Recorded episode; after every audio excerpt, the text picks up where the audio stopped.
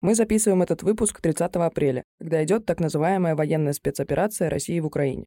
Мы считаем, что это необходимо говорить о каких-то приземленных вещах, не обесценивая происходящие события, которые вызывают у нас ужас и боль.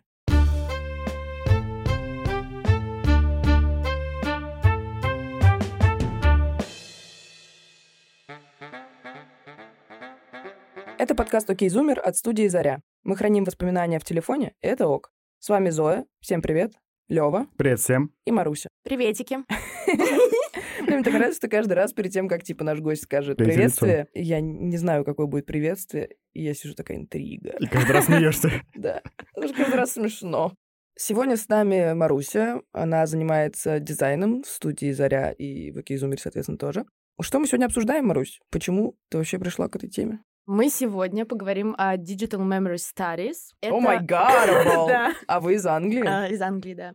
И чтобы объяснить, что вообще такое Digital Memory, это такая штука, когда мы говорим о прошлом, но при этом используем современные цифровые устройства, то есть рассказываем об этом в социальных сетях, не знаю, снимаем фильмы на исторические темы, делаем какие-то паблики, которые связаны с историей, и всякое прочее. Вообще, я к этому пришла из-за того, что мне в целом очень нравилась история. У меня были очень классные преподы, которые могли интересно и доступно обо всем рассказать. Ну и в целом мы в семье очень часто обсуждали историю. А потом в университете я ходила на курсы по публичной истории, и это как раз о том, как репрезентируются события прошлого в современном мире. Мне стало как раз очень интересно именно этот аспект истории, поэтому сегодня мы поговорим именно про Digital Memory. Сотри его из memory, сотри. Давайте для начала поймем, как вообще digital memory влияет на обычную жизнь обычных людей, потому что есть же такой стереотип, что современные гаджеты, смартфоны и прочие технологии, из-за них люди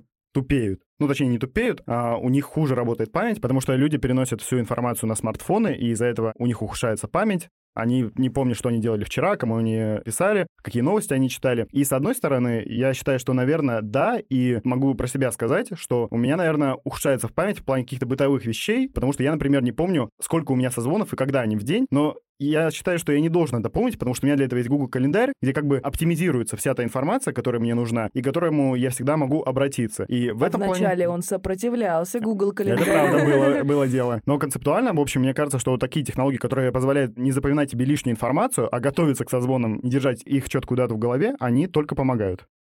Но мне кажется, это не просто про то, что, типа, мы стали тупеть, потому что, во-первых, у нас увеличилось количество каких-то дел, созвонов и так далее. Просто раньше люди записывали все в свой этот календарик только не в цифровой, а в обычный, в заметки. Ну, то есть люди вели блокноты, чтобы запоминать какие-то свои будущие встречи, планы и так далее, просто в другом формате. Но знаете, есть концепция, которую постоянно в каких-то сериалах, фильмах и остальном про Шерлока Холмса двигают. Представьте, что ваш мозг — это стакан. Полезные знания — это, представим, сок. А не полезно — это вода. Стакан у тебя конечен. И если ты в сок вливаешь воду, то в какой-то момент сок начинает выливаться. И твои полезные знания, они заменяются на неполезные. Тут, с одной стороны, наверное, еще про то, что для разных людей разные знания полезны. Ну, то есть для кого-то, если не помнишь дату дня рождения твоего друга, то ты последний человек на Земле. Я, если честно, ну, как бы, нафиг вам эта информация, вам пришлет уведомление, календарь или там ВК или кто угодно. А эти люди, которые меняют дату рождения в ВК специально. Да-да-да, это типа, чтобы... Проверить, Проверить, кто да. Насколько ты трушный. помнишь, да. Да. Это какой-то ужас просто. Нет, ну, типа, я помню, как бы, день рождения моей мамы, там, я не знаю, но зачем мне помнить всех своих друзей? Ну, типа, я не уверена, что они помнят. Ну, то есть с организационными какими-то штуками мне в целом понятно. Я за то, чтобы за меня это выполняли там гаджеты и все остальные, но есть две других штуки. Первое — это про прожить момент и вот это все про фиксацию момента типа своим мозгом. Ну, то есть, когда ты снимаешь сторис в Инстаграм, который является частью мета, которая признана экстремистской организацией в Российской Федерации, ты как бы не совсем в этом моменте, ты его не запоминаешь на свой вот этот внутренний движок. То есть ты его запоминаешь на движок телефона. И вот эта штука, как бы я еще не определилась про нее, потому что мне кажется, что когда я клево проживаю момент, я вообще не достаю телефон, но тогда у меня нет этих воспоминаний, которые я потом, типа, через два года пересмотрю. Это вот заметно, когда мы с тобой ходим на концерты, и я постоянно снимаю там типа любимые песни. Ты никогда не записывал, когда мы ходили на Ливана, на Земфиру или на еще кого-то. Но при этом то, что ты снял меня на концерте Ливана, Да. это очень клево, потому что у меня теперь есть это воспоминание, типа, и там еще под мою любимую песенку. Там Вообще шикарно красота. вообще было. Да. Но самой мне как-то было не, не хотелось.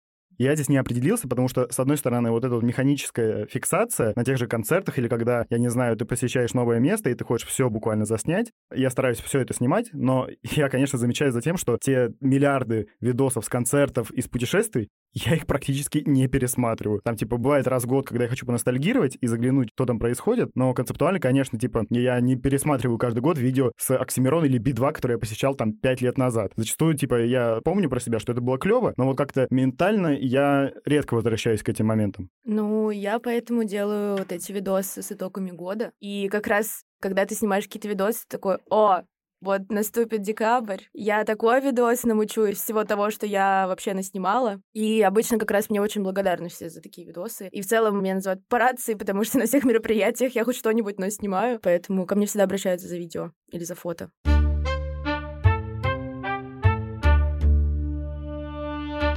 Еще в тему технологий, которые нам позволяют вот фиксировать все эти воспоминания и возвращаться к ним. Сейчас существует очень много разных медиа, через которые мы можем возвращаться к нашему прошлому и ностальгировать, смотреть, ой, как молод и как прекрасен я был. Вот лично у меня такой площадкой раньше был ВК, и я его использовал, во-первых, как личную страницу, а во-вторых, как профессиональную. Я там писал заметки о кино, рецензии, топы лучших фильмов за год, и я вел ВК так примерно года три, наверное, может, даже побольше. То есть это у меня прямо был активный блог, и в котором было видно, как я, во-первых, сам расту как человек, а во-вторых, как у меня и меняются и растут мои вкусы в кино. Это очень клево, что современные медиа позволяют так фиксировать изменения, и которые ты потом можешь проследить. Есть момент, что я в порыве какой-то истерики в 16 лет взял да все это удалил, но это уже другая история. То есть это, это не проблема ВК, это проблема моего... Э, психического здоровья. Да, моего психического здоровья. характера. У меня похожая история, но она скорее про людей, а не про какой-то мой личностный рост. В нашей любимой оранжево-фиолетовой соцсети, которая является фотоальбомом, вот как раз для меня она прям является фотоальбомом. С самого детства, знаете, мне мама и бабушка показывали вот я не знаю, сколько у нас фотоальбомов дома, но мне кажется, штук 20. И они вот садятся и тебе показывают, и вы листаете. Ну, это прям целый какой-то трип по их жизни. И мне, на самом деле, всегда хотелось чего-то такого, но я понимаю, что у меня нет сил это все что-то находить, печатать, деньги на это тратить нафиг надо. И потом она стоит пылиться просто, куча полок занята этим, ради того, чтобы один разок в год, когда ты прибираешься, ты вдруг на них наткнулся, остановил всю уборку и сел листать. И вот для меня наша запрещенная соцсеть стала как раз таким фотоальбомом, куда я выкладываю каких-то... Ну, типа, там нет фоток вот чисто меня в большинстве своем. Знаете, у многих э, выглядит эта лента как э, типа вот я стою здесь, вот я стою там, вот я стою еще где-то. У меня именно фотки с людьми, фотки с близкими, причем они такие отсроченные. Ну, типа, я не успеваю вовремя все выкладывать. И в какой-то момент я уже такая, может, мне сейчас забить на это? Но у меня есть на телефоне папочка с названием «Выложить». И вот я туда, типа, закидываю фотки, которые я точно не хочу потерять, и которые я их хочу выложить, не чтобы там их лайкнули, увидели еще что-то, а чтобы они стали частью вот этого фотоальбома. Когда началась спецоперация, я поняла, что я ничего не выложу в ближайшее время, поэтому там все копится и копится. Ну, вообще, я тоже очень люблю, на самом деле, вести вот этот цифровой фотоальбом, но еще больше я люблю свой твиттер, в котором э, можно найти кучу твитов о том, что я ною, о том, что жизнь ужасна, и вообще все, все бесит. И периодически я начинаю листать вот эту свою ленту, и натыкаюсь на твиты, где я такая, господи, все ужасно. Я думаю, малыш, тогда все было плохо, но сейчас все хорошо. Ну, ты скажешь, но сейчас все еще хуже. Ну, нет, периодически бывает и так, что хуже, но в основном нет, наоборот, я такая, мы все пережили, мы совсем справились. И еще, мало того, что я сама делаю видосики, iCloud мне сам составляет видосы из фото и видео за какой-то период. И я помню, у нас был просто суперский видос. Да. Там октябрь был... Октябрь 20 -го года. 20 -го года, да, октябрь 20 -го года. Это был просто лучший видос. И самое главное, что мне не пришлось ничего делать самой. Телефон все делал за меня. Это было прекрасно. У них такая смешная музыка всегда. Музычка, между прочим, вот ее можно поменять. Но в целом даже и кадры там можно что-то подредактировать. Я такая, не, Пусть будет так. Пусть будет так, да. Я так офигеваю, потому что я не пользуюсь вот iCloud и не делаю такие видосы, но раз в полгода мне батя кидает такие видосы с каких-то наших путешествий или поездок, я такой... А у меня... Как мило. У меня все в Google Фотос лежит, и у меня периодически Google Фотос такие, смотрите, мы сделали вам гифку. Гифку? Ну, типа, видос он тоже делает, но он такой, типа, мы сделали гифки из похожих фотографий, и там, знаете, когда фоткаешь, типа, я не знаю, маме наряд свой, типа, и ты там, типа, в три раза подвигался, и я там такая. Прекрасно. Да. Но вот, кстати, еще как бы не говорили, что непонятно, зачем фиксируется момент, иногда лучше его проживать, но вот когда мы их публикуем, И когда у нас отнимают, мы осознаем всю ценность вот этого фотоальбома или какого-то архива данных, потому что, ну, если вспомнить, типа, месяц назад, когда наш любимый фотоальбом хотели прикрыть, как люди массово выводили все эти фотографии, которые у них накопились за тысячи лет, и как они расстраивались по этому поводу, это было действительно значительно и важно. И многие люди просто не хотят терять эти воспоминания, что довольно ценно. Ну, VPN у нас стал самым скачиваемым приложением, поэтому да. Все любят свою память и фоточки. Ну, хайлайтс-то хочется пересмотреть.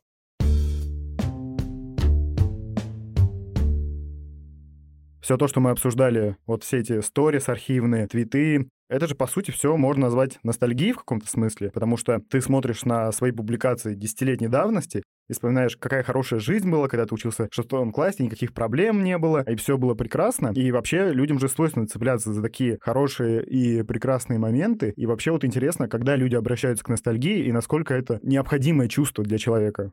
Ну, это же про поиск того, типа, хорошо там, где нас нет. Ну, то есть это про поиск стабильности в прошлом, который у тебя нет сейчас. Ну, то есть... В прошлом уже все случилось, ты уже знаешь, как будет. Да, настоящий момент очень непонятный и очень рискованный, и просто заставляет тебя тревожиться, даже, ну, на каком-то психически-биологическом уровне. А в прошлом ты все знаешь. Ну, типа, ты знаешь, что ты справишься, вот то, что Маруся говорила. Или ты знаешь, что тебе было клево, или ты знаешь, что ты вырос после этого. А когда не знаешь, тревожненько, знаете ли. Ну да, когда настоящее, очень неуверенное и непонятно, что будет дальше, то, в принципе, людям свойственно цепляться, и это можно заметить, я не знаю, по медиакультуре, которая постоянно возвращается ментально к прошлому и которая дает людям ощущение комфорта. Типа, условно, есть сериал «Очень странные дела», который показывает прекрасные светлые 80-е, и люди эмоционально цепляются за это, хотя многие из них даже не жили 80-е, но при этом они хотят вернуться вот в то время, когда все фанатели по назад в будущему и слушали синтепоп. Да, еще важно, что это вообще не обязательно, что это реальное, типа, время или реальное место или реальные события. То есть у тебя есть какая-то картинка в голове, по которой ты ностальгируешь. И картинка всегда лучше реальности, потому что картинку ты сам себе можешь придумать. И целое радио, типа ретро FM, я не знаю, на этом работает, потому что ты просто включаешь радио, и ты едешь уже там, типа, не в 2022 году, где полная жопа происходит, а ты едешь, типа, там, 80-х, 90-х, которых тоже, наверное, была полная жопа, но какое-то у тебя позитивное от этого ощущение? Была полная жопа, но при этом, если, допустим, касается там людей возраста примерно наших родителей, то есть им там 45-50, э, вот где-то этот возраст, для них это была молодость. То есть это нормально, что люди вспоминают э, себя молодым молодыми, когда они только ждали, что жизнь начинается, что у них все впереди, и, соответственно, все было, конечно же, трава зеленее, солнце теплее и так далее по списку. То есть мы потом будем ездить по ДЛД и такие, вот, О, были да, времена! Да. Был Путин такой президент. И вот на этой же теме, что было только хорошее, но не было плохого, какое-то вот идеализированное прошлое, играют все эти паблики, которые восхваляют СССР и которые ностальгируют по этому времени. И что самое интересное, в этих пабликах сидят, ну, относительно молодые ребята, примерно нашего возраста, может, чуть постарше. То есть это не то, что там, типа, какой-то там остаток обкома сидит и такой, вот это было в 84-м классно, когда Андропов или когда он там умер, я уже не помню. И это очень странная, непонятная штука, но это уже просто немного отдельная тема, почему люди ностальгируют по временам, которые они не помнят. Возможно, также влияет вот эта визуальная эстетика и картинка, которая производит на них гораздо больше впечатления. На самом деле, я тоже подписана на какой-то паблик «Как тебя зовут», где дети выкладывают фотографии своих родителей в молодости. Почему-то все сидят и смотрят на фотки чужих людей. Я не знаю. Но вот про СССР ты сказал. Это же тоже интересно, про то, что на самом деле ностальгия немного, типа, извращает твое понимание исторического периода. То есть ты скучаешь по СССР, потому что это, например, была твоя молодость, и тебе кажется, что тогда было лучше, но тогда было лучше не потому, что, типа, там были хорошие социальные условия, было там, я не знаю, равенство, братство, все дела, а потому что ты был молод, у тебя, может, там, я не знаю, была первая любовь, или там, я не знаю, вышла замуж, женилась, еще что-то, и у тебя вот эти вот твои личные ассоциации перекладываются на период, и в итоге вместо того, чтобы скучать по тому времени, когда я была молода, ты скучаешь по целому периоду СССР, у которого, ну, скажем так, достаточно неоднозначное положение в истории. Ну да, это как мне папа говорит, да, все было супер, но ты заходишь в магазин, а там одна минералка стоит на полках. Наше будущее.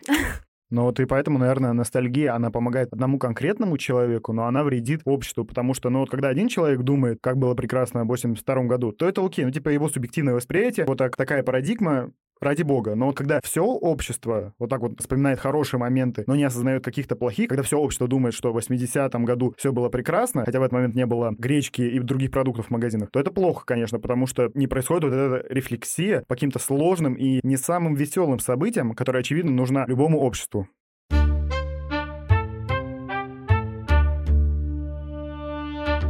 до того, как я изучила вообще тему с Digital Memory, у меня периодически проскакивала в голове такая, почему люди типа, обладая каким-то количеством ресурсов, источников, предполагают, что, типа, там, а в СССР было клево. Ну, то есть, что там, типа, не было репрессий, все было хорошо, короче, жить можно было. Ну, то есть, для меня это была такая странная штука, вот про то, что мы сейчас говорили, что люди ностальгируют по этому времени. Все такое, блин, у вас столько источников.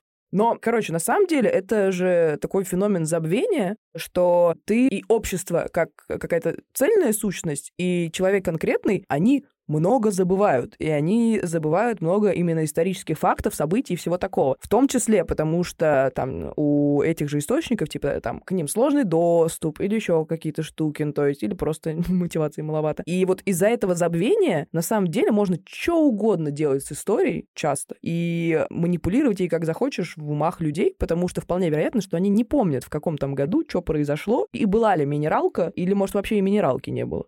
Но вот как будто это забвение происходит чаще всего из-за отсутствия рефлексии и какого-то осмысления истории, потому что люди же сами, им тяжело провести этот процесс, точнее, вот массовому обществу тяжело провести процесс, что произошло. И для этого нужно направлять и нужно обсуждать. То есть надо создавать поле для дискуссии, чтобы понять, что было там типа в 1917 году, потом что было в 1937 году, нужно, чтобы люди обсуждали вообще этичность и э, осмысляли собственную историю, потому что в ином случае, конечно, они будут забывать, ну или они будут помнить, но они не будут придавать этому такого большого значения. И вот даже если какие-то такие большие события они будут в умах, то они не будут как какие-то сложные, неприятные моменты, которые нужно осознать и принять внутри себя, а как, ну, было и было. Поэтому сейчас и появляются какие-то такие классные проекты, типа 1917, э, когда тебя, во-первых, погружают в контекст, они просто рассказывают, вот тогда-то Суворов пошел туда-то. Ну, то есть это заинтересовывает и делает это более массовым. То есть человек, во-первых, эту информацию гораздо легче потреблять, потому что она написана доступным языком, а не как в учебнике истории. И, во-вторых, она реально больше погружает, э, нежели рассказывает о событии.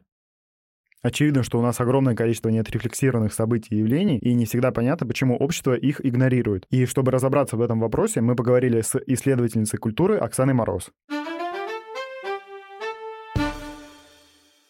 К сожалению, если мы посмотрим на большое количество институциональных и не очень институциональных медиапроектов, мы увидим, что очень часто из публичного обсуждения выпадают какие-нибудь большие трагические события, которые было бы правильно запомнить, но которые почему-то лишены репрезентации. То есть, оглянувшись на российскую историю, на историю каких-нибудь других стран, которые нам могут быть близки, мы увидим, что многие трагические, травматические вещи, а иногда, кстати говоря, даже и супер классные там какие-то радостные, да, они не получают репрезентации информации. Иногда это связано с тем, что есть ну, какое-то политическое да, устройство, какая-то политическая договоренность, вот об этом мы не разговариваем. А иногда просто те или иные события ну, не рассматриваются в качестве возможных к освещению изнутри редакционных политик. А иногда это не попадает в повестку. А иногда есть ощущение, что это не зайдет нашей конкретной аудитории. И в результате, опять же, парадокс. У нас есть уникальные инструменты для фиксации всего чего угодно, но у нас все равно остаются грандиозные лакуны, а проблема в том, что современный человек очень большой степени ориентируется на медиа. Если медиа об этом не рассказывала, значит, этого не было. Наоборот, если медиа рассказали, значит, это было. Но здесь Оксана Владимировна говорит скорее про точку зрения именно со стороны медиа. То есть, ну, медиа в целом появились не, не так давно, но для нас давно. И вот если они были зафиксированы, какие-то события, именно медиа, потому что, опять же, про труднодоступность источников, если есть какие-то архивы, где написано, что что-то произошло, вполне вероятно, его увидел, типа, историк, библиотекарь и все. А медиа, все таки если про это написали в газете, вот у меня у бабушки такое понимание, что если, во-первых, написали в газете, значит, это правда. А во-вторых, если написали в газете, ну, типа, значит, это было, это сто процентов. И вот это, с одной стороны, ты запоминаешь, типа, заголовки, ну, то есть без какой-то сути, или со стороны именно того человека, который ты написал. А во-вторых, ты запоминаешь только то, что тебе показали. Ну, то есть вот эта теория гейткипера, это теория того, что как бы в медиа есть условный человек или какое-то там количество людей, редакция или там совет директоров, которые пускают какую-то определенную информацию. Типа, про это мы расскажем, про это мы не расскажем. Это типа неплохо, это не значит, что они что-то цензурируют. Просто газета, чтобы не была на 3000 листов, нужно решать, про что ты говоришь. И мы же не можем сейчас вот right here, right now понять, что из этого будет важно через 20 лет. Но запомним мы только, про что нам рассказали. И, короче, это такая сложная субстанция, как будто ты либо должен читать все, что происходит 24 на 7, чтобы запомнить все и точно не пропустить что-то важное, либо я не знаю, что ты должен делать.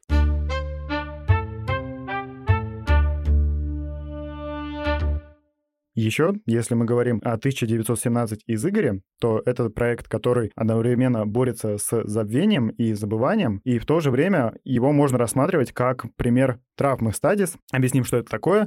Травма стадис — сфера научного знания, которая изучает, как люди переживают тяжелые и травматичные события, чаще всего исторические. И, собственно говоря, если это рассматривать на примере из Игоря, то как раз проект 1917, он исследует, как люди переживали революцию, как на нее реагировали и как она потом на них повлияла. И в целом вся травма стадис, она основана вот на этой концепции. Еще важно, что это не просто там травма какого-то конкретного человека, как ПТСР. Это такое ПТСР общество, типа, ну, не общество в целом, а какое-то вот обособленно. И очень важно, что это какая-то какая-то коллективная травма, которая там есть даже в нас, вероятно, несмотря на то, что мы не жили еще при тех событиях, но если это как-то неосмысленно в обществе, культуре, то она с нами остается. Вообще в целом, там, я не знаю, мне кажется, все слышали вот это слово типа кровавая революция, что типа любая революция это плохо, потому что она кровавая, вот это все, как будто это такая прям вот вещь, которая есть в головах людей, насколько это было страшное событие. И поэтому мы сейчас вспоминаем, и когда говорят о революции, все люди такие, нет, не надо нам никакой революции, потому что у нас до сих пор есть вот этот вот опыт ментальный, несмотря на то, что мы не жили, мы знаем о том, что он есть, и мы не хотим к нему возвращаться. При этом это опять же как с ностальгией, типа это не то, что это тот опыт, который мы знаем наизусть, и который там осмыслен, и который понятен, а это картинка того опыта, которую мы как-то что-то более-менее знаем. Ну, типа, была революция, вот то, что мы знаем в целом. Ну, как бы какие-то, возможно, причинно-следственные связи, чуть-чуть, но в целом у нас нет вот этого осмысленного явления, у нас нет как бы живущих свидетелей, и нам вообще сложно, наверное, с этим.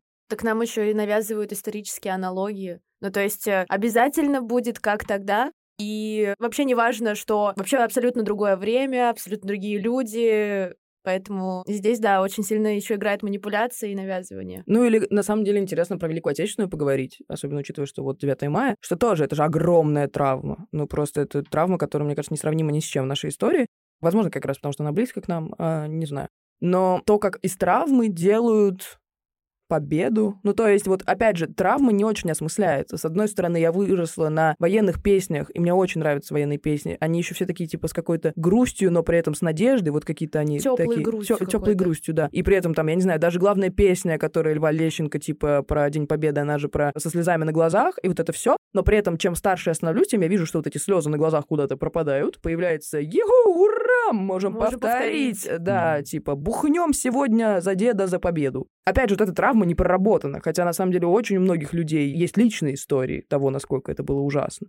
Причем интересно, что вот эта вот непроработанная травма, она уже у нового поколения, которое не жило во время войны, потому что вот люди, которые пережили войну, они как раз 9 мая, для них это день скорби, и для них это день, когда они переживают травму, и это очень тяжело. И как бы очень много есть свидетельств, которые рассказывают о том, что типа в 70-х такого трэша на Красной площади, как сейчас, не было и в помине. А вот сейчас, конечно, сейчас больше такая милитаристская и военно-патриотическое настроение, связанное с ним людей. И это интересно, потому что это вот с одной стороны что-то связанное, наверное, с ностальгией, немножечко забыванием, и в том числе травма стадис, которая вообще не осмысляется никак. Я сначала хотела сказать, какая ностальгия, кто ностальгирует по войне, а потом такая, ага, ре- реально же. И если хотя бы про этот период, ну какая-то хотя бы дискуссия немножко есть, как бы каждый 9 мая, по крайней мере, в моем пузыре, вот что-то происходит, да. Тоже там у меня бабушка не очень любит салюты на 9 мая, которые идут 15 минут.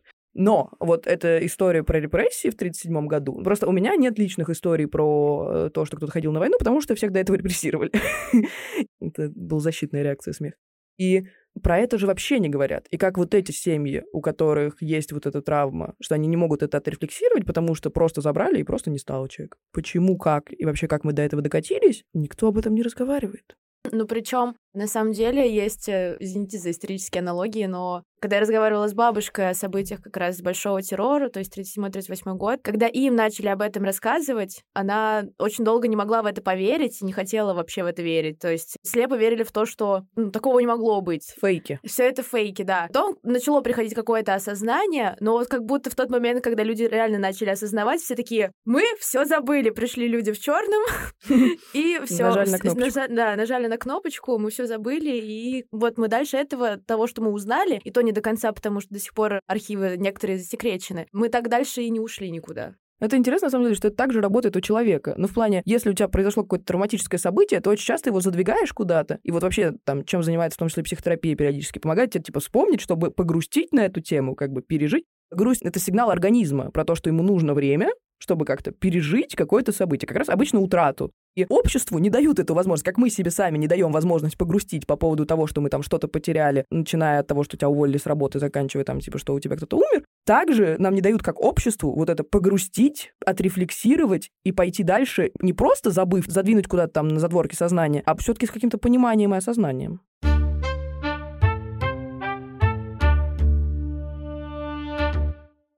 Вот все те моменты, которые мы обсудили, про то, как не рефлексируется, не осмысляется история, я очень рад, что в наше время современные диджитал-проекты и современные авторы, они позволяют нам проработать все это и осмыслить, потому что во многом, типа, моя любимая передача, которую я смотрел всю жизнь, за счет которой я полюбил историю, это на Медне Парфенова, которые были на НТВ, а потом, когда он перенес на YouTube, и потом, когда он их перенес на YouTube, в общем, как раз в намеднях Парфенов, он помимо того, что репрезентирует историю, делает это максимально аутентично и стилево для молодого поколения, И он еще... секси. Да, он еще и рефлексирует над этим, потому что он смотрит на события, люди, явления, как он сам говорит, и пытается установить причинно-следственные связи. И у него никогда не выглядит серия намедни как набор фактов, которые потом непонятно с чем связаны. У него каждая серия, она, во-первых, логически связана с сегодняшним днем. То есть, если он там рассказывает про Сталина, то он не говорит, что вот там типа Сталин умер в 53-м. А он говорит, как это отражается на сегодняшнем дне и как Сталина все еще помнит. И это очень круто, потому что как раз это и помогает отрефлексировать историю, как давнюю, так и недавнюю относительно.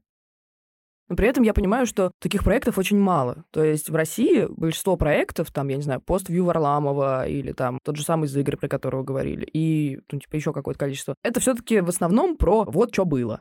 Вот такое, типа, как это на нас повлияло, и как это повлияло тогда, как это повлияло сейчас, и бла-бла-бла, вот это очень мало.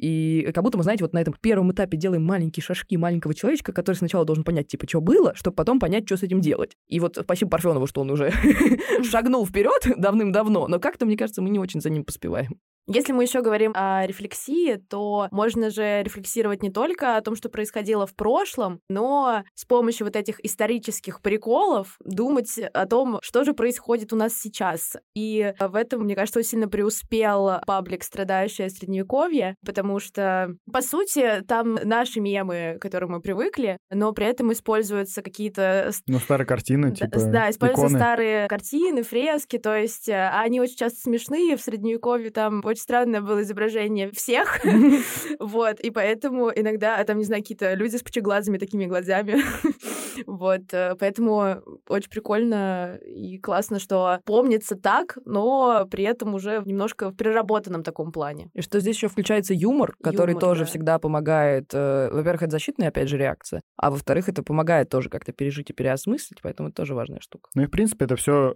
гораздо проще, когда ты передаешь это в форме инфотеймента, потому что, конечно, те гигабайты данных, которые собирает Игорь для своей новой книги или 1968, их очень тяжело осмыслить обычному человеку. Да и не нужно, наверное. А вот когда она подается вот в таком виде, это, во-первых, дает тебе какой-то минимальный доступ и порог входа в эту историю, и заодно ты еще получаешь какое-то удовольствие как потребитель, и это очень круто.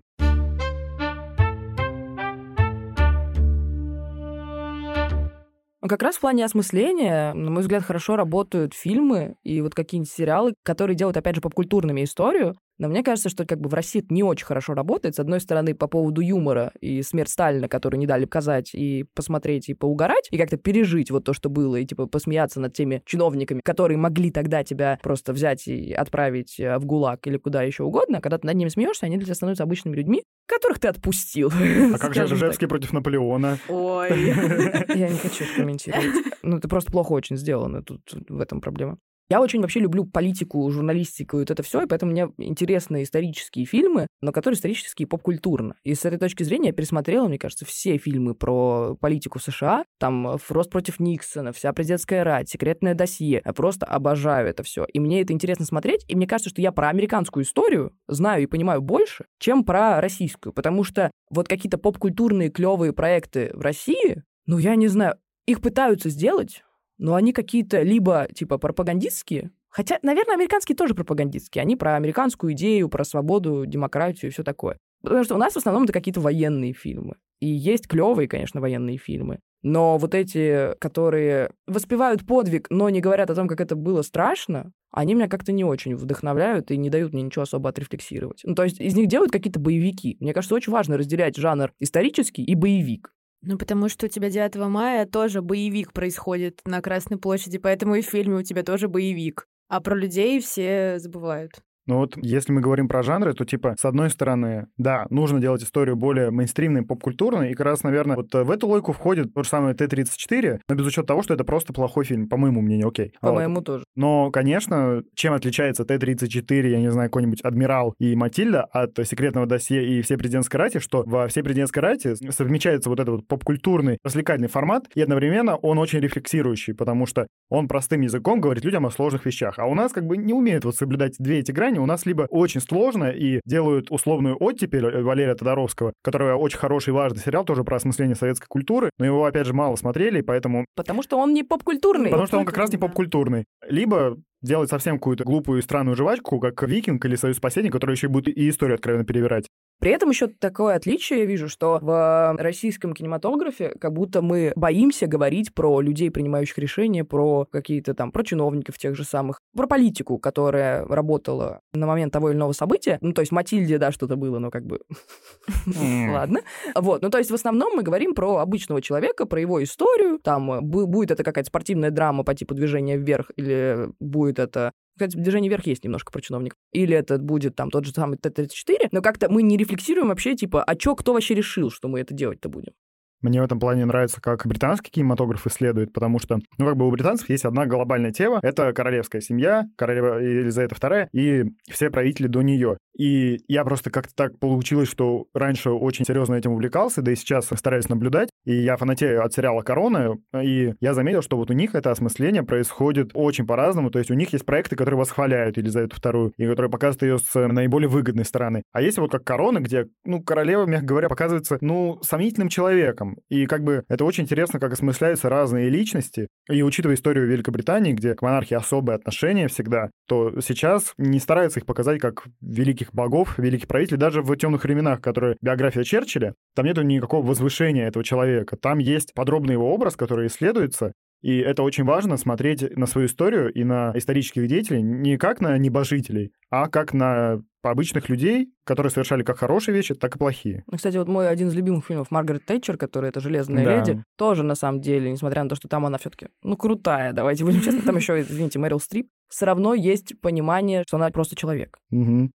Ну, кстати, в Великобритании хорошо справляются с осмыслением не только своей истории, но и нашей, потому что у них супер сериал Великая, потому что это супер, это очень смешно, и там очень черный юмор. Это А, про Екатерину II, который? Да, про Екатерину Вторую. Ну, то есть там этот Павел э, представлен в таком виде, что, мне кажется, у нас никогда в жизни бы такое не сняли. Невозможно представить. И при этом очень хорошо сняли нашу «Войну и мир». Вообще говорят, что для осмысления какого-то события нужно там порядка 50 лет. Почему-то Толстой у нас уже справился с этой задачей, переосмыслил «Войну 1812 года», и потом мы уже сняли классные сериалы про это. При этом у нас э, со Второй мировой до сих пор как не разобрались. То есть я не вижу того, чтобы была какая-то хорошая рефлексия на эту тему. Ну, мы только-только, только 70 лет. Только-только, да. Ну и как бы до этого была только одна оптика, как мы ее можем воспринимать. Да и сейчас, наверное, то же самое. Мы не можем осмыслить Вторую мировую как трагическое событие. И пример тому скандал на телеканале «Дождь» 8 лет назад, Дождь является иностранным агентом, если что, сейчас. когда они подняли вопрос о том, нужно ли было сдавать немцам Ленинград, чтобы не допустить блокады и смерти миллионов людей. Это как раз тоже про травмостатис и про то, что люди болезненно реагируют на подобного рода дискуссии, которые на самом деле нужны любому обществу, чтобы понять, где были допущены ошибки, а где нет. После того, как Дождь сделал этот опрос, их э, убрали с из вещания телевизионного, и Да, они стали вещать только в интернете. Но при этом есть фильмы, которые снимались буквально после войны Великой Отечественной, и уже как-то рефлексированы. Те же самые, я не знаю, «Летят журавли». Но это же прям про личную трагедию. Ну, короче, это смотрит на войну не на как, типа, угар мы победили, а про то, как это было страшно и больно. Мне еще интересно Digital Memory не только как инструмент, который помогает нам там сейчас запоминать или вспоминать и бороться с забвением каких-то прошедших событий, но интересно, как мы передадим вот все, в чем мы сейчас живем, а мы сейчас очевидно живем в исторический период. Знаете, есть фраза типа «не дай бог вам жить в историческом типа абзаце». Учебники истории. Да, Да, в учебнике учебник истории, истории. да. Вот, вот мы сейчас живем ровно в нем. Интересно, как мы передадим дальше вот информацию об этом времени, потому что, с одной стороны, ну, у нас куча артефактов. У нас все, что происходит каждую минуту, каждую секунду записывается. Понятно, что оно записывается при этом по-разному. И вот я до сих пор, если честно, не понимаю. С одной стороны, кажется, чем больше информации, тем лучше. И как Но бы есть из чего выбирать. У тебя не одна повесть временных лет. Но с другой стороны, Как в этом всем разбираться бедным историкам, я не знаю. Ну вот я на самом деле склонна к тому, что это скорее будет очень сложно. Сейчас очень много различных фейков, а, и очень сложно вообще разобраться, где вообще что правда, что ложь. И мне кажется, что в дальнейшем в этом разобраться, особенно в этом количестве, то есть мало того, что есть фейки, так их еще и реально очень много. Соответственно, разбираться в этом будет очень-очень сложно действительно интересно, как будет анализироваться весь этот поток информации, который у нас есть сейчас, потому что, ну, фейки, они были и раньше. То есть, как бы... Ну, извините, я представила, типа, сидит Нестор, пишет свою повесть временных лет, и рядом с ним, типа, лженый Нестор такой, так, я сейчас фейков настрочу. Да, и, типа, фейки были и раньше, просто, конечно, они были не в таких количествах, у меня есть ощущение, что у нас будет на основе всей этой информации будет какой-то мейнстримный вариант истории, который как бы всегда есть, и вот он сохраняется и в политической какой-то жизни, и общественной, и социальной, если в этом варианте истории будет, что репрессии в 1937 году это плохо, очень на это надеюсь. Короче, будет какой-то мейнстримный вариант. И будет еще несколько разных вариантов, которые будут опираться на свою какую-то часть информации. И, наверное, это плохо, но как бы это неизбежное развитие вот такого плюрализма мнений и так далее. В общем, с одной стороны, у нас увеличивается как бы объективация реальности, ну, то есть у нас все больше артефактов, у нас все больше людей, которые могут что-то снять, то есть даже отличается все-таки от времени, когда у нас был чисто телек или чисто радио, это уже как бы лучше, чем Нестор. А, простите, я сегодня фанатка Нестора. А с другой стороны, намного больше потенциал для манипуляции, потому что, опять же, куча непроверенной информации, и при этом очень много личной информации. Ну, то есть у нас очень много свидетельств именно личных, а не каких-то объективных, взвешенных, типа от редакции, а очень много такого, типа, вот, я сегодня сходил туда-то, увидел то-то, какой ужас.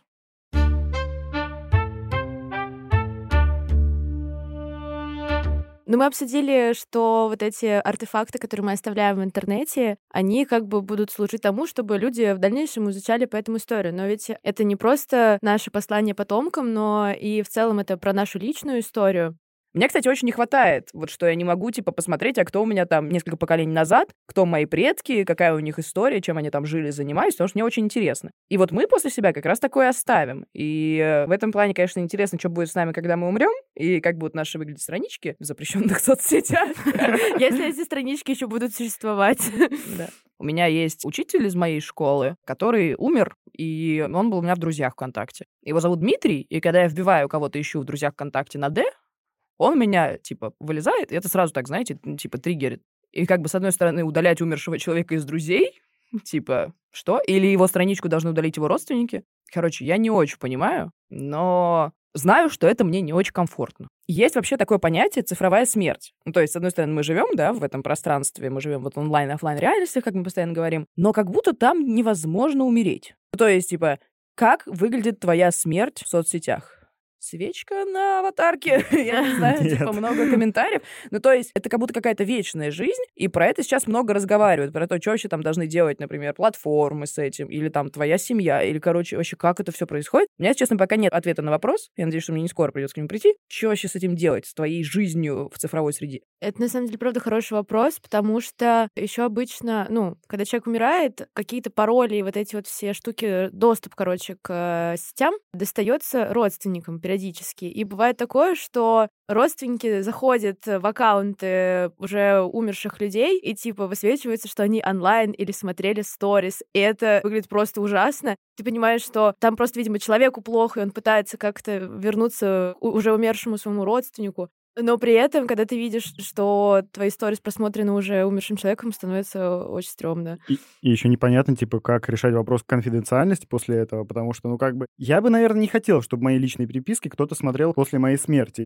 А с другой стороны, я не хочу, чтобы они бесследно пропадали, потому что там есть какие-то клевые моменты, не те же самые сторис, возможно, видеокружочки смешные, которые все равно хочется оставить, но вот непонятно кому и как они должны передаваться. Но мне интересно, как, в принципе, должна вот выглядеть страничка умершего человека, потому что, ну вот ты сидишь на Фейсбуке, который продукт компании Мета, признанной в России экстремистской организацией, и ты заходишь на страницу умершего человека. Но она же ничем не отличается. То есть это же не то, что она становится черно-белой, нет. Там типа можно как-то там поменять аватарку или ее вообще убрать, но концептуально это та же самая страница. Когда человек умирает в реальной жизни, ты как бы идешь на кладбище, и это особое место, которое отличается от всех остальных. А вот в рамках соцсети непонятно, во-первых, нужно ли это вообще делать. Если нужно, то как? Цифровое кладбище. Да. Ну, у меня еще, если честно, крепоцы мне немножко добавило то, что я читала к этому выпуску, что существуют, короче, приложения, которые синхронизируют твой профиль и типа с машинным обучением, и она учится писать так же, как ты. выкладывать так же, как ты. И типа, когда пользователь умирает, вместо него начинает управлять тот самый машинный интеллект. Типа вот этот двойник. Это, кажется, клонирование интеллекта называется или что-то в этом духе. Ну, Когда блин, вот на- это же настолько Ну, не это про прям черное зеркало. Но это прям крипово. Ну, типа, я не очень понимаю, зачем это все надо. Ну, то есть, я когда читала статью, я такая, Господь Бог, зачем вы вообще это делаете? И, типа, есть прям стартап на эту тему, и там люди регистрируются. Я не очень понимаю, зачем это нужно, если ты не шпион и не пытаешься фейковую смерть свою сделать.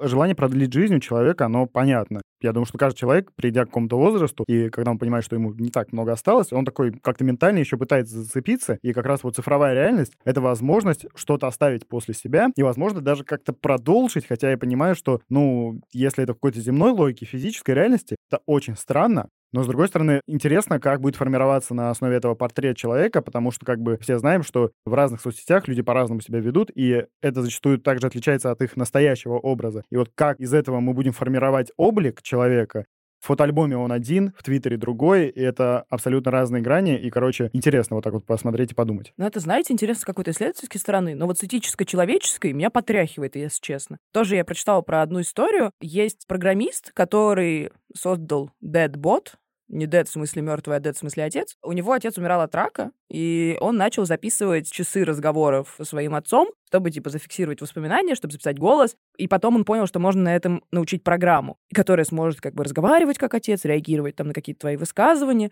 Он, конечно, всех, типа, получил там эти разрешения, типа, подпись, что всем ок, но, господи, какой же это трэш. ну, в плане еще, типа, я не осуждаю, но мне кажется, что это, опять же, типа, ты не даешь себе время пережить утрату. Ты как бы вот это отодвигаешь куда-то подальше, и вместо того, чтобы погрустить и пережить, с помощью технологий ты создаешь себе какое-то продление жизни. Но меня, если честно, это пугает. Но при этом такие штуки еще, типа, возможно, будут применяться в терапии, типа, ну, в психотерапии. Ну, то есть как возможность, типа, закрыть какие-то свои травмы и гештальты. Короче, не знаю, как будто из этого можно получить какое-то полезное применение, но при этом столько путей, где это может пойти совсем не так, что меня прям это пробирает. Ну, как будто должно пройти очень много времени, чтобы это реально начало как-то нормально функционировать со всех точек зрения, особенно с этической. Просто сейчас еще на это обращает внимание очень небольшое количество людей, люди, которые изучают виртуальную реальность, digital memory и так далее, они действительно видят, что есть такая проблема, точнее, есть вопрос, на который нам нужно будет ответить, и в том числе среди этих вопросов есть цифровая могила и цифровая смерть. А вот когда люди дойдут до этого, это будет, ну, не сказать, чтобы поздно, но это будет серьезный удар, потому что, ну, мы окажемся в ситуации, когда технологии оказались быстрее нас, и нам нужно как-то вот договориться с ними, как мы будем себя вести, потому что, как бы, физической смертью мы уже все поняли, а виртуальная — это немножечко другая категория. Нет, самая кринжовая история была в Твиттере, когда девочка умерла в свой день рождения. И в Твиттере, когда ты заходишь на страницу человека, у которого день рождения, там начинают вылетать шарики, хлопушки. И просто эта история настолько сильно разлетелась вообще по всему Твиттеру, и все буквально заходили на ее страничку и ловили жуткий кринж, что она умерла, а там шарики и вообще хэппи birthday. Это было просто ужасно, это было типа там полтора-два года назад. все равно есть много проблем, потому что мы сейчас вот то, что обсуждаем, это про соцсети, а есть проблемы с доступом, например, к архивам видеохостингов, к архивам библиотек, к архивам игровых площадок, к архивам онлайн-кинотеатров и стриминговых площадок. И эти ребята довольно плохо относятся к возможности передачи прав доступа как наследство, да, потому что это же наследство на самом деле потому что они полагают, что если они этот механизм настроят, его можно будет использовать не для того, чтобы передавать по наследству после того, как меня не станет, а для того, чтобы просто отдавать свой пароль еще 10 людям, которые с 10 разных устройств будут пользоваться возможностями системы. Поскольку не очень понятно алгоритмически, как развести эти вещи, то пока с наследованием доступа, не знаю, в тот же Netflix, например, ситуация выглядит грустненько. Но сейчас начинают подключаться цифровые юристы. Я думаю, что через какое-то время она станет чуть более прозрачной. Ну, вообще, да, если, допустим, человек берет кредит, и он внезапно умирает, то, по идее, этот кредит должны выплачивать его семья, то есть там дети, жена, то почему как бы по такой же логике мы не можем передать себе подписку на Netflix или на Кинопоиск или еще какую-нибудь другую подписку классную? Короче, как будто ты мелочный, знаешь, когда ты спрашиваешь про подписку на Netflix от человека, который умер. Но я вот подумала сейчас про какие-то более профессиональные вещи. Условно, у тебя там куплен Adobe на год. И, ну, типа, человек в нем работал, и вот он умирает, и как бы... Ну, короче, что это, типа, то, что нужно. Это не просто ты сядешь сериальчики смотреть, это, типа, рабочий инструмент. Типа, ты же кредит продолжаешь выплачивать, потому что это, типа, деньги, экономическая ситуация и все такое. И, как бы, вот там, условный адоп — это то же самое. Господи, как это сложно. И вот прикольно, что Оксана Владимировна как раз сказала, что, типа, юристы начинают постепенно в этом разбираться, потому что это как раз нам нужен скачок развития какого-то нашего, с одной стороны, права, а с другой стороны, этики, потому что кажется, что ничего не понятно, и непонятно, как вот в этом цифровом пространстве существовать и какие там вообще правила. Я помню, один из писателей говорил, что мы недооцениваем технологии, недооцениваем в том плане, что они реально совершенствуются быстрее нас, а мы к этому морально не готовы. Я не помню, какой он пример приводил, но там что-то связано с тем, что человек сейчас все решает через технологии. И вот как мы в начале выпуска обсуждали, что с одной стороны это хорошо, но с другой стороны действительно есть очень много подводных камней и вот граблей, на которые мы можем наступить и не сразу понять, что с ними делать. И вот как раз ситуация смерти и передачи вот всех этих прав, это такая неоднозначная штука, потому что вот мы сейчас еще рассуждаем какой-то такой бытовой штуке, подписка на Netflix, на Spotify, а у нас лучше будет развита метавселенная, то мы столкнемся с кучей таких вопросов, и нам в том числе надо будет решать, как мы вообще будем жить в этом цифровом мире. В целом кажется, что digital memory, там, цифровая смерть как часть этого, это очень интересный концепт, который нужно развивать и, наверное, больше исследовать, но при этом ничего не понятно. Ну, типа, как будто нам еще, знаете, нужно пройти очень длинный путь в этом, понять, как мы со всем этим дружим, рефлексируем, прощаем, решаем и так далее, потому что мы еще с офлайн штуками-то не до конца разобрались. А тут уже с онлайном надо разбираться. Но надеюсь, что технологии нам станут здесь скорее сподручными, чем э, создадут нам какие-то новые вариации миллиарда проблем.